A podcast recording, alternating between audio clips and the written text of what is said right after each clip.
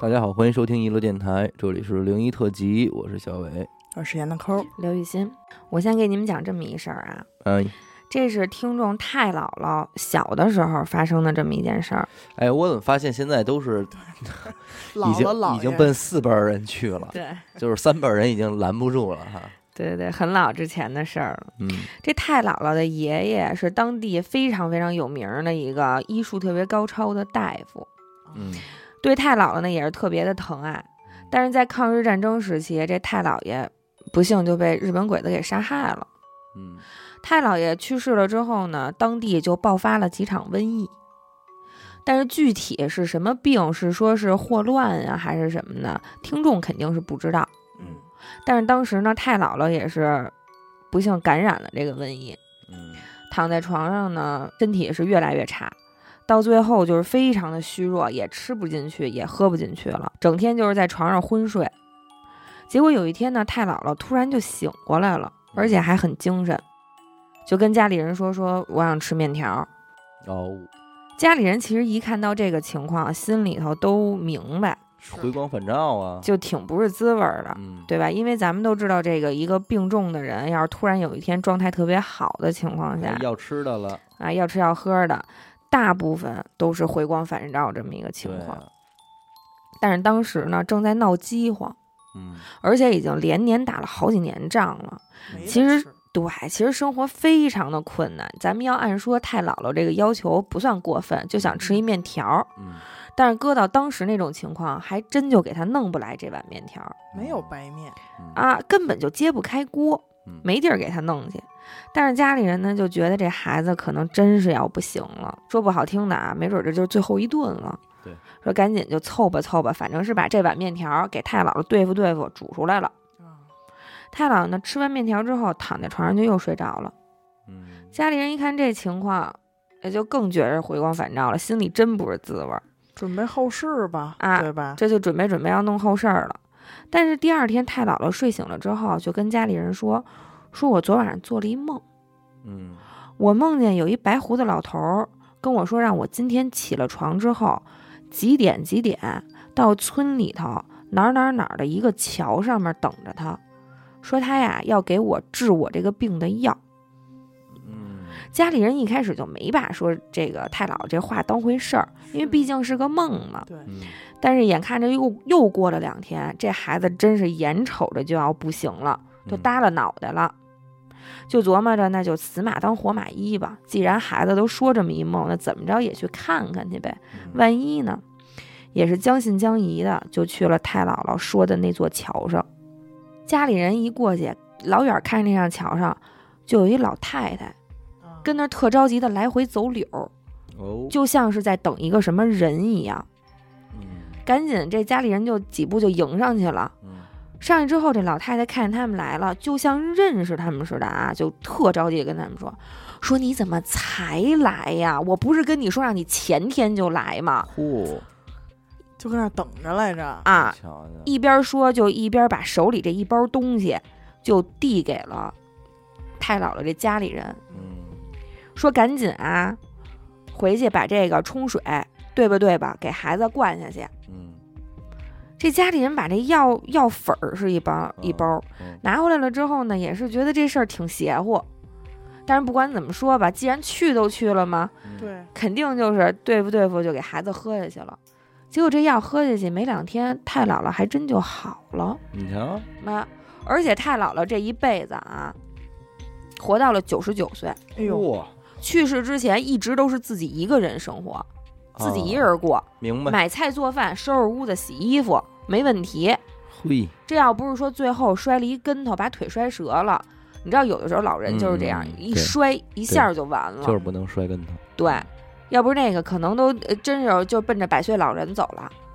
真行，嗯，而且这太姥姥最后和那个就是家里人聊天嘛，也说过，说他的爷爷不是一个医术特别高明的大夫吗？嗯，说那是他爷爷救的他，嗯，说他爷爷变成了神仙，一直在天上就保佑着他呢。哦，这有点传奇了，有点。送药来了，送药来了。他说这个让我有点色彩很很一样啊，啊，就这状态啊。咱们这个投稿的这个听众啊，他说他讲的是他太姥爷的事 儿， 又是一个太 姥爷。对，都是都四辈儿到啊了，四辈儿的啊，嗯就是听众爸爸的姥爷，嗯他这么个关系啊。这太姥爷时至今日肯定是已已然是作古了啊，享年九十八岁，你哦嗯瞧，也不少活啊，也是长寿这块的。听说太姥爷去世的那年，听众已经是八岁了。哦都有咱们听众了，你知道吧？所以对他老人家这个印象还挺清晰的。嗯反正就是什么呀，一个瘦高瘦高的一回民老头哦儿啊，身体硬朗，脾气暴躁，还会点武术。哦平时你没事儿啊，就自己在家这院儿里还这个舞刀弄棒的锻练了炼呃练练，这么一老头儿。说这太姥爷啊，本来是河北保定人，嗯年轻的时候呢，随着几个哥哥一块儿就出了关了，搬家就到了这个吉林省的延吉市一带。太姥爷呢，也是在这边和太姥姥成的家，嗯到那边才结的婚，知道吧？吧？说太姥爷这人啊，十分擅长放羊，哦会放羊。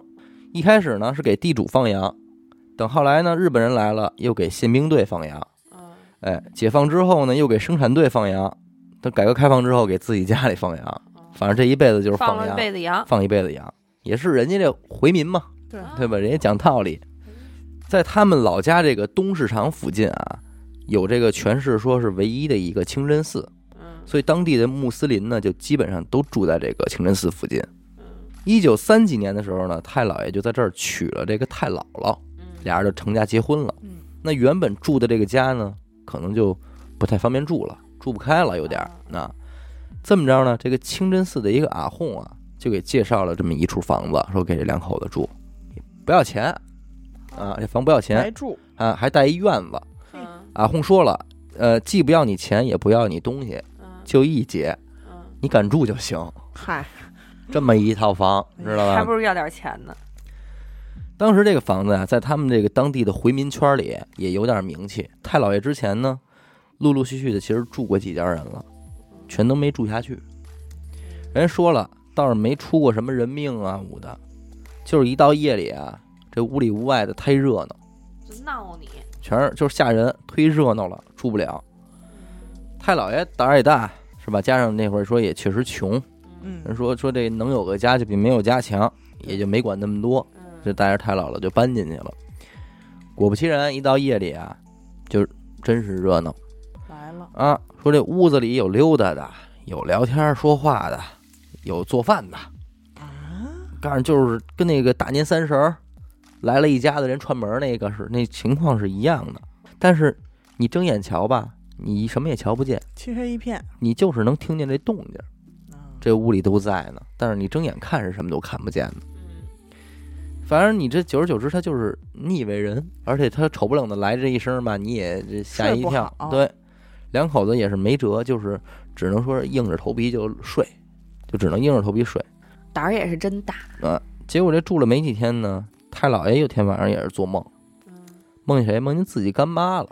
这梦里边那老太太就一边跟着归置屋子，就一边跟他这个太姥爷说：“说没事儿，说你们住就行，说我归置归置，归置归置就没事儿了啊。”哦没事儿给归置了一下。嘿，打这梦之后啊，这房好了，嗯太平，太平了，再也没闹腾过。还有交代，哎，说你们睡你们的，没事儿，我就归置归置屋子。啊，你看看，这就引出来说这太姥爷这位干妈了，也看不是一般人啊，嗯怎么那么厉害呀？说这住着一屋子人，您给归置归置就消停了。啊太姥爷这干妈呀，说他们不是人，啊？是一只黄鼠狼。哎呦，那不用说了，哎，认黄鼠狼当干哎，妈，你瞧，咱听说过出马仙儿是怎么着，嗯嗯你还没听说过认当干妈的，嗯，跟人论一干儿子。那亲啊，听众投稿之前还专门为这事儿问过他父亲，嗯说为什么太姥爷认了这位黄仙儿当干妈呢？父亲说他也不太清楚，反正按理说回民啊是不会去崇拜说除了真主以外的其他鬼神的，对，估计也是遇到过一些什么事儿，外加上当时这个东北地区吧，它属于这种文化的大熔炉啊嗯，所以这太姥爷也就跟这个黄仙儿结缘了，反正是认了这么一个干妈，那可不是一般的远那啊！真不是一般的缘分吧。你想认人家也得认你、啊，对啊对吧？你要说这干妈帮过太姥爷的还不止这一回，哎，延边地区被日本人占领那阵儿呢，由于说资源匮乏嘛，这日本人就规定了人啊分三等，啊，日本人为一等人，汉族人和朝鲜人是二等人，嗯然后其他少数民族就是三等人。这三等人在日常食物方面有着非常严格的等级划分。哎，说一等人吃什么什么，二等人吃什么什么，以此类推。嗯上等人可以吃下等人的食物，但是下等人是绝对不允许吃上等人的食物的，嗯明白吧？一旦抓住了以后，就后果非常严重。那太姥爷不幸呢，就被划分到了这个三等人的这个序列里了，所以他能够吃的东西就非常的有限，你知道吧？也不是什么好东西那种对。但是咱们之前说了，太姥爷在宪兵队给人放羊呢，有羊啊，嗯，他不光是放羊，宰羊的事儿也归他管。人毕竟是回民嘛，对吧？人有这手艺啊，也是。所以利用这个职务之便呢，太姥爷偶尔也就能拿点肉出来，知道吧？你甭管说是卖卖钱啊，还是说自己吃，哎，他有这么个便利之处。有一次就是这太姥爷弄了点肉，裹好了往那大衣里一揣，就往家走。大晚上就在这回家路上啊，就觉得这个心里难受，头发懵，犯恶心。紧接着就听见有人跟他耳边说话，让他赶紧把这肉给扔了，说别带回家，赶紧扔了。他这个老听着，也加上自个儿难受呢，太姥爷就听话了，嗯就跑到老家这个叫布尔哈通河这河边儿，直接把这肉就给撇河里了，嗯就回家了。还就得亏是给扔了。他这前脚刚到家，日本兵就抄家来了。哎哎呦你看，说是有人举报说太姥爷今天偷肉来着，然后给家翻一底儿调呢，人也没找着一点肉渣儿，这才说是不了了之了。但是太姥爷这时候心里就一阵儿一阵儿后怕呀，是啊，对，因为你别看说这点羊肉，但是那就那年月就保不齐它就是个就掉掉脑脑袋袋的的事儿儿了，对，所以就这么着，也是让这个说是干妈帮过一回，反正就是说整还真挺保着他的，有点说咱说是保家仙儿那意思了哈，就是反正一直都特护着他，这么一个关系那我来接一个啊哎，我这个比你们辈儿小点儿，啊。姥姥。好， 好今天讲这故事是听众的姥姥讲给听众的，嗯，在这个离听众他姥姥家不远的地方，啊嗯有一特别大一个场院，嗯特别特别大。这姥姥从小就听她爸说，嗯说那儿以前是枪毙人的刑场刑场啊，有时候就是他爸爸，姥姥的爸爸还小的时候还还去围观过，嚯瞧这热闹，，哎。反正那地儿说挺邪的，嗯因为有哎，你看放羊的，哎这儿我又合上，嗯有这么一放羊的，有一天晚上回家，从那儿过啊经过，就看见一群这个没有脑袋的人啊在这个大院子上游荡。哎呦，后来呢，那儿就盖了一个啤酒厂，嗯，生产啤酒。嘿这啤酒厂的职工也是隔三差五就是有怪事儿嗯，那地儿都不干净，啊，不是说这个夜里有人敲窗户吧，嗯就是说谁上着上着厕所，那哎，这厕所那窗户就感觉是被人嗯，给砰的一下就给推开了那感觉。啊但是其实他说了，那个窗户嗯都是那种木头，嗯你知道吧？嗯咱们以嗯前平房那种木头窗户，嗯而且还是插上插销了的那种。啊哎，就被人给推开了的感觉。啊这样后来呢，这个厂子里出了一事儿嗯啊，不是什么很光彩的事儿。嗯这个副厂长把厂子里的一个女员工嗯给搞怀孕了，嗯啊还不负责嘿啊。那个时候不像现在，嗯你说一个大姑娘家家的，对，贞洁是比什么都重要的。贞洁没了，况且还是在村儿里，嗯这不一传十，十传百的，都传出去了，就很难嫁人。嗯对吧？这是肯定是一个特别不光彩的事儿。嗯，他自己也觉得没脸，丢人丢大了，哎，没过几天就在这个职工宿舍嗯厕所里上吊了，得哎呦，自杀了。死的时候才十九岁。嘿，后来这个女孩的家里就报警了，嗯，因为你事儿虽然不光彩，但是现在毕竟说牵扯到出了人命，了，嗯对，也想讨个说法嘛。这女孩说来也是命苦，嗯这女孩刚一出生没多久，她爸爸就没了，啊得病死了。嗯女孩的妈妈在这个农村的小学堂当一老师，啊，这些年都是一个人自己拉扯着孩子长大。你瞅瞅，你就这女孩就是这个妈妈唯一的一个精神支柱了，能明白对吧？所以现在这女孩也出了这样的事儿，就往后基本上就没有什么奔头了。嗯对吧？后来呢，这个事儿是怎么解解决的呢？就是副厂长赔了一笔钱，就是私了了把这事儿。嗯啊嗯就在这个事儿过去了一个月的时候，嗯这个离奇的事儿就发生了。嗯，这副厂长就被发现啊，死在了自己的办公室里，哦，直接就死了，死了。被发现的时候，嗯眼睛睁得特别大，就瞪着眼睛，这个头看着这个女宿舍的方向，哟，头发都是竖起来的。哦，是吗？吓死了！对，厂里的人就都传啊，说嗯说你看这这这，吓死了，说可能是这个出现了。嘿，给吓死，活生生吓死了。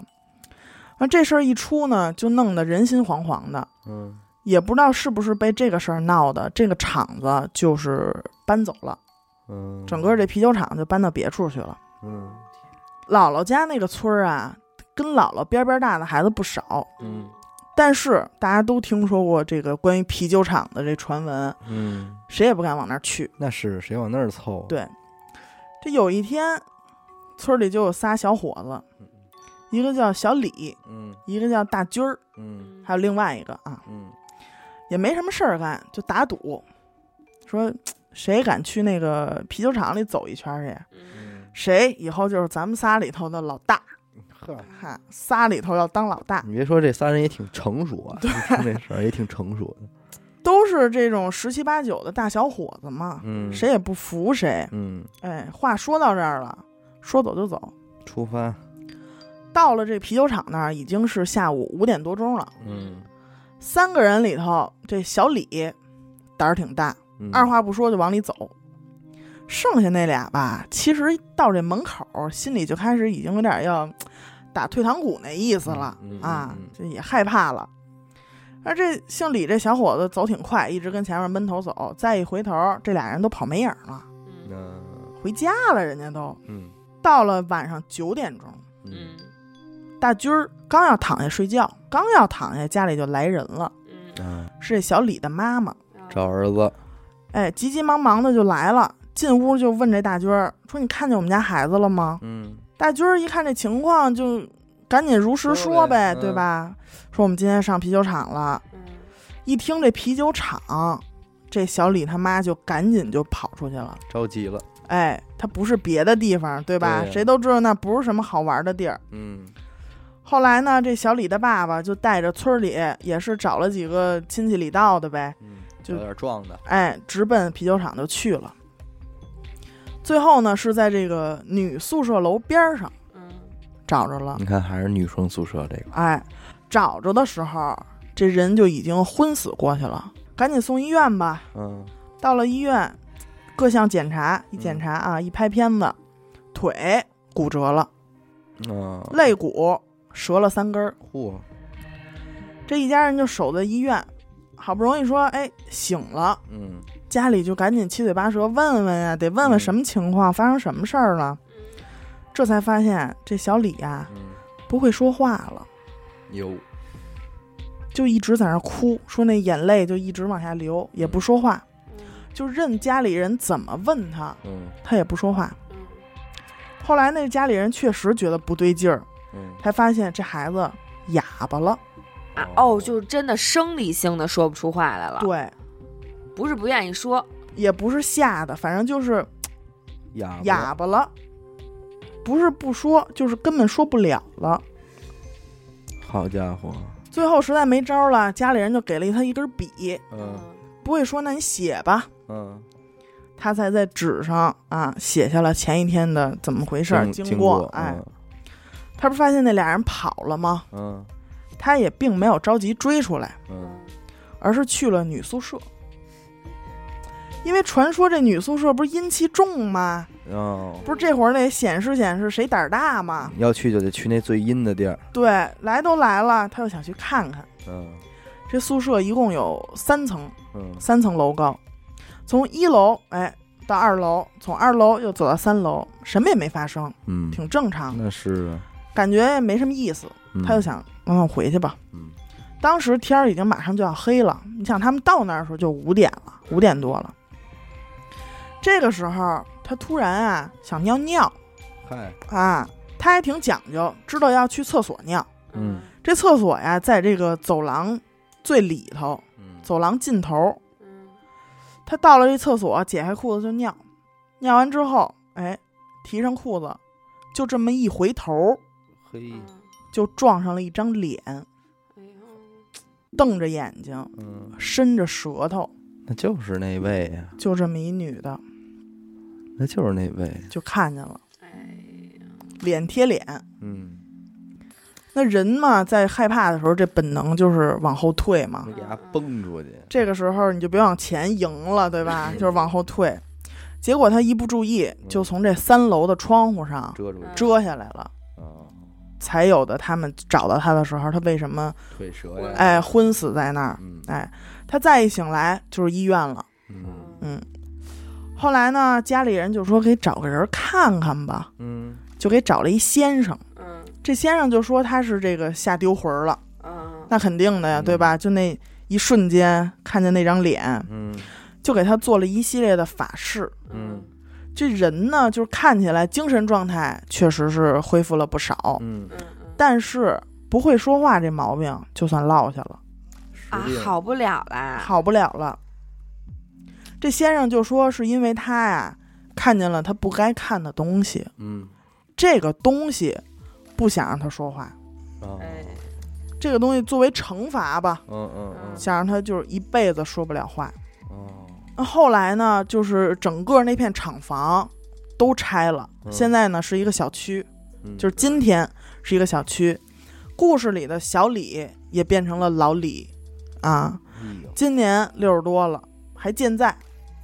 听众有时候也经常能看见他坐在他们家那边有一个小卖部门口，跟那儿玩牌。哦，虽然不会说话啊，但是老能赢钱， 你瞧，然后就反正还是说不了话， 我想知道他那这肯定也成为了那三个人中的老大了，应该是都服他了，对吧对，老有俩小弟跟着他。虽然我不会说，我李哑巴，虽然不会说话，但是我是大哥，对，其实我看完这故事还挺唏嘘的，嗯真是就是为了一个图什么一许的你一说？时的冲动，嗯，然后呢，就是不信邪，去看看。你说这一辈子就是不会说话，嗯就冒犯了不该冒犯的，你就说这诚心的啊，还是我刚才讲这个，嗯这不是太姥爷吗？有这啊干妈这个，啊，这是听众的父亲小时候的事儿了。嗯因为之前咱不说了，太姥爷这辈子就是放羊嘛，嗯对吧？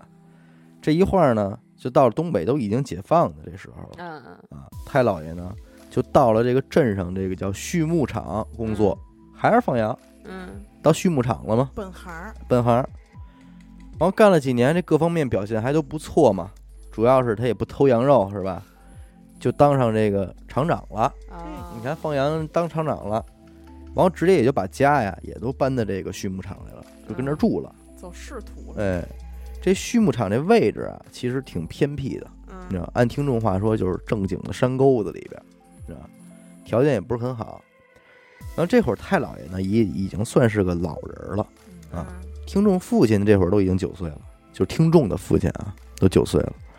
然后听众的爷爷奶奶呢，这会儿还正当年，正是干活的岁数嘛，对吧？也没什么功夫看孩子对，所以每到这寒暑假呢，基本上听众的父亲就上厂子里边儿就住姥爷家，哎，给看着点儿看着点儿这外孙子。那这回也是，听众这父亲呢，就在姥爷家这边就过这暑假。嗯有一天呢，这姥爷让他呀说去去他姑家给送点东西去。嗯他爸那会儿岁数小嘛，也贪玩儿，就没说想着说快去快回，嗯就溜溜达达的，也不着急啊。等往回走的时候呢，这天儿就黑了，嗯这这山沟子里也没路灯，他就只能说是借着点月光啊，反正硬着头皮就往家走，心里也有点害的害怕，瘆得慌。这姥爷家和姑姑家这路上啊，必然得经过这一个简易的铁皮房子，嗯是当初这个地质勘探队盖的，你知道吧？属于是个临时住所嘛，那么个地儿，后来就给弃用了，又在别的地儿盖的新的。说是什么呀？说因为当年这个地儿之所以弃用啊，是因为这帮地质队员啊，大老爷们儿半夜跟这儿睡觉，老能听见这房前屋后的有女的跟这儿哭，嗯你知道吧？就哭得还挺瘆人。但是起先这几个队员都没觉着怎么着，因为都是大小伙子，五六个人跟这儿睡，嗯手里还有猎枪，知道吧？所以也不是说有多害怕，就是有时候夜里实在烦了吧，还拿枪出去找去呢，你知道吧？但是呢，你放起枪呢，这个威慑威慑嗯嗯，也不管用嗯。反正这个最终你说是怂了也好吧，是烦了也好，人家这几个人就换地儿了，嗯就不跟这儿住了，对吧？但是这铁皮房子就还留在这儿了，嗯没拆。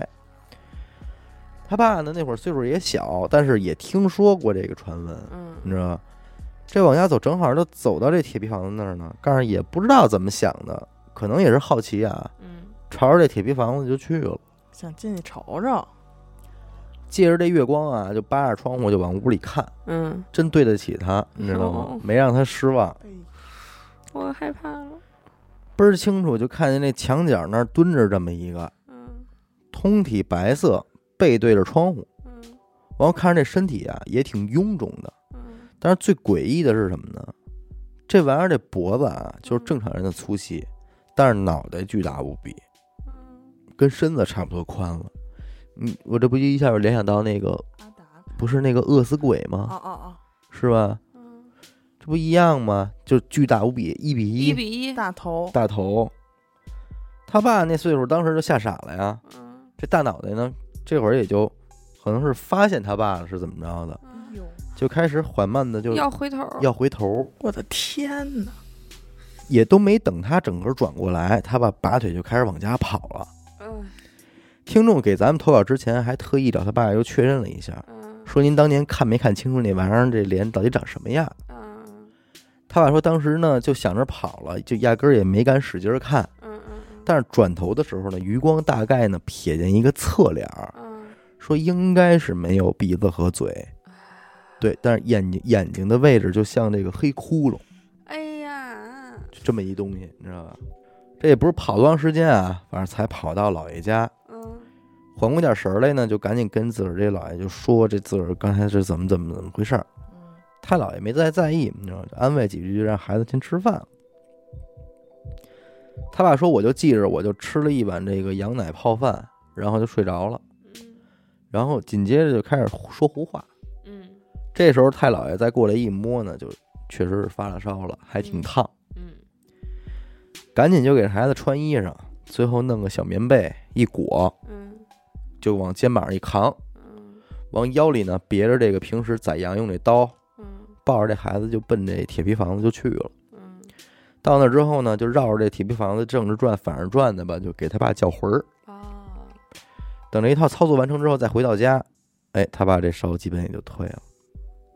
当然，这也是听众的爸爸后来才听姥爷给自己讲的啊。嗯因为他从睡着开始，后边的事儿就毫无印象了嘛。嗯姥爷还说说到这体育房子的时候，也特意往里边看了半天，你知道吗？姥爷看呢，啊，但是说里边空荡荡荡，就什么都没有。那大人可能就看不见了，对就那小孩儿可能能瞧见。嗯，你要说再新鲜点的事儿就是什么呢？说整个叫魂儿的这个过程中啊，风特别大，突然就开始刮大风，但是大的都邪性，吹的这头发茬儿都往往起炸，那么大。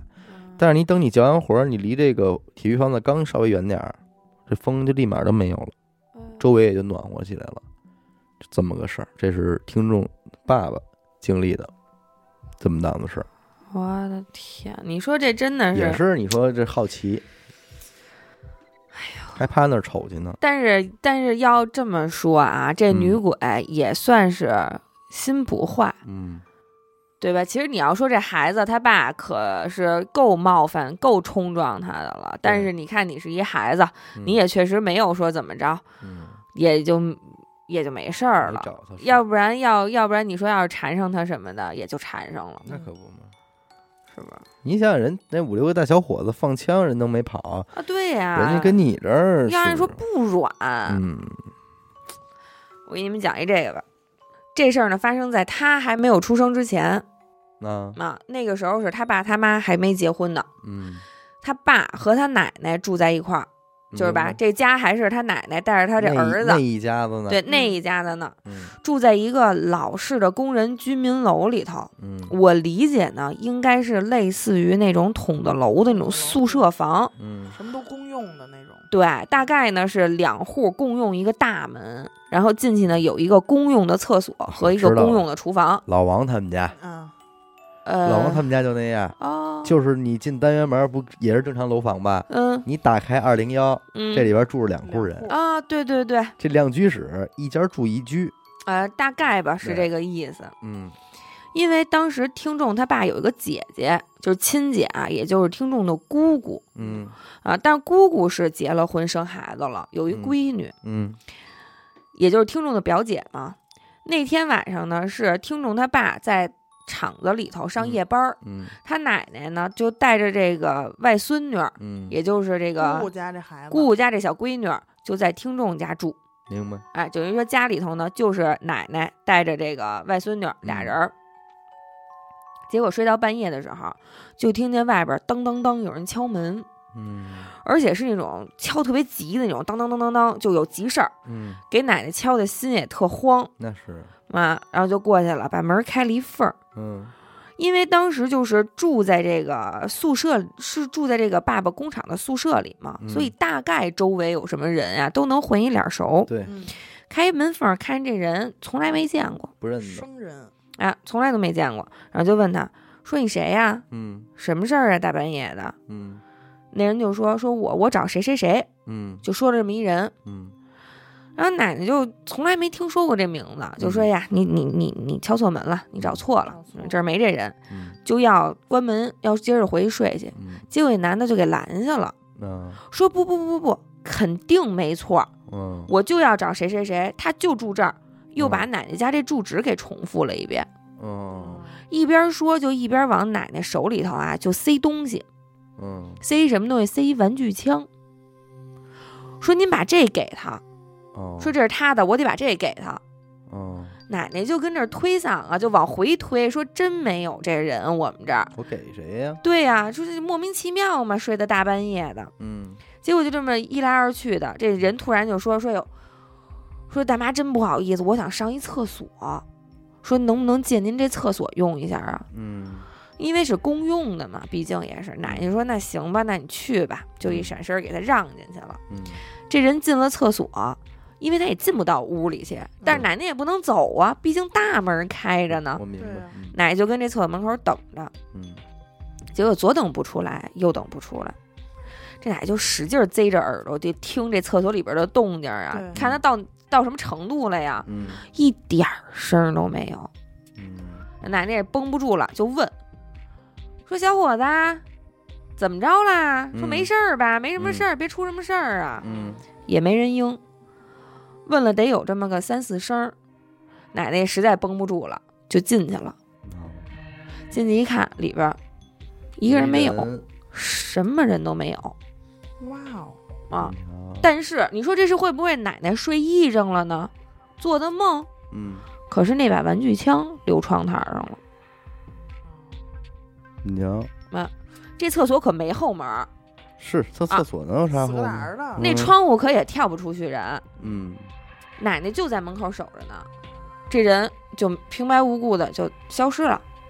他什么也不喂呀，关键。就是 啊，你要说偷完东西对，我得我得从哪儿想个走？对，跑了，嗯对这，就把这个玩具枪留在了这个厕所里头。嗯奶奶这个也是也没什么损失，也没丢什么东西，嗯反正是纳闷了几天，就一莫名其妙。哎，就弄一莫名其妙，纳闷了几天，这事儿就算过去了，不了了之呗。哎，不了了之了。这时间一下就过了好几年了，嗯这听众他爸也和他妈搞上对象了，哎，嗯怀孕了，然后呢，就到了要生听众的这天晚上，非常不顺利，嗯，他是脐带绕颈绕了三圈儿，或者不阿达阿 吗？达，阿达本达，嗯生下来之后就是一直没有自主呼吸，这医生怎么弄啊都不带哭的，嗯，就等于这孩子要是没自主呼吸就活不成是了。啊，是啊，毕竟还是在那个年代嘛。嗯然后这终于在这医生马上就要放弃的时候，嗯，这听众算是哭出来活下来了。你瞧瞧，这生孩子得起名儿吧？要按说，我觉得这听众啊，跟咱们也应该是边上边下的对，这个年龄，应该不是什么零零后、一零后，嗯对吧？不至于，八零九零，对吧？咱们这么大的人，其实我不知道你们啊，嗯咱们小时候我觉得起名字没有那么讲究，嗯，大概要不然就是嗯，反正我名字就是我爸我妈随便取的，嗯根据当时的天气。嗯然后要不然呢就是讲究点儿的，可能家里有个族谱，嗯爷爷奶奶排给字儿，爷爷奶奶给排字儿赐一名儿，翻翻字典什么的。对，嗯我觉得很少有说去算名字的，嗯，对吧？但是其实也有什么秒啊、垒啊什么的，对也都根据看五行缺算一什么算。呗，对对对，但是听众因为出生的时候这情况太凶险了，嗯家里人就觉得这孩子命薄，嗯得算算，得算算，就特意去庙里头给他求了一个名字，也就是听众现在的名字。嗯求完了回来，从这庙里头求完这名字回来，这奶奶呀，就是感觉就是心不在焉的，嗯，心神不宁的，就就是老觉得就是心里有有什么儿，儿啊？嗯就问奶说你想什么呢？他奶奶就说说哎呦这名儿耳熟，说这名儿耳熟，我怎么老觉得我在哪儿听过这名儿呢？嘿，这老太太呀也是想了好一阵儿，突然想起来了，我可不是听过这名儿吗？嗯那天晚上来敲门的那个男的要找的那个人就叫这名儿，给送枪来了，找他孙子，我啊好，当时他儿子可还没结婚呢。而且这把玩具枪真香就是听众小时候最爱玩的一把玩具枪，而且到现在啊还在他小时候那个玩具的玩具箱里头呢，真一直行珍藏至今。但是我觉得按照这个时空的问题，他对不呀应该某一天突然把这把枪丢了，啊丢了才对。对，哦，还真是啊，对吧？哦，还真是，但是你也有的说，因为毕竟人给送回 来了，对啊，不，这个事儿不，这个事儿有很多种可怕的方式，嗯，这应该是个循环。因为很有可能，老太太嗯如果还在世啊，有一天没准还会看见这孙子有一朋友，对说吗你？是不是那天上我们家借过厕所？对啊，因为他那当初那个人就是从厕所消失了，不是，他不一定是我的意思是，他肯定会有有有别的方法来拿走这把枪，哦，再走，对然后再回到那个时候去还给他的枪啊，嗯对吧？对，就没准哪天这个孙子也长大了，带回来一同学说：“奶奶，你看这是我一同学。”但是这同学可不见得见过奶奶。对他肯定他是得没是见，但长奶奶大肯定了见过他。对呀、这个太这个太牛逼了，这玩意儿，这电影感太强了，这这这电影感太强了，我操！我操！这怎么算啊？你说这玩意儿，这其实他刚才讲这个故事讲到一半的时候，我就隐隐有这种感意觉，识到了这个，说这俩名字可能最后得扣得上。，对上，对我要不然你怎么那么看着我呢？哇塞，这我其实是我看的时候，我是没想到最后竟然是这么一回事儿。你说严科，有一天你们家门一敲，一个男的，哎，许大茂在家，想敲喜大坝，你你就记着，你可千万得一把抓住对方，你说他怎么样了， 你就得问问他，他怎么样，学习好学吗习？好吗？结婚了吗？你就问他，然后对方说不好意思，我走错了，不可能，我知道这种事儿，这枪是不是他的？还有什么？iPhone 十五我带了吗？哎，你说当时这奶奶，呃嗯，当时奶奶没想到这儿，多问几个问题呢？什？么都不知道，应该说什么都不知道呢。就是睡一大蒙圈起来更是一个大蒙 圈。啊！对，可不嘛。关键是这枪还就是他最爱玩的，而且这枪现在还在，现在还在。真行，我觉得是一个巧合吧。如果真的是穿越的话，嗯他可能在某一个时间节点突然通了一条通道，嗯而且我跟你说啊，还不一定，没准儿就是听众自己个儿呢。哎呦，那长大了，奶奶不认识很正常啊。那他不应该不认识奶奶呀？对，啊，他认识奶奶，他也没法说呀。对。那时候他爸还是小伙子呢，他跟他爸边上边下告诉我是你孙子，他也没法说呀对。而且这名儿可是去庙里头求的，呀。这行，这个真是少见的啊，这么一个投稿，有来有回。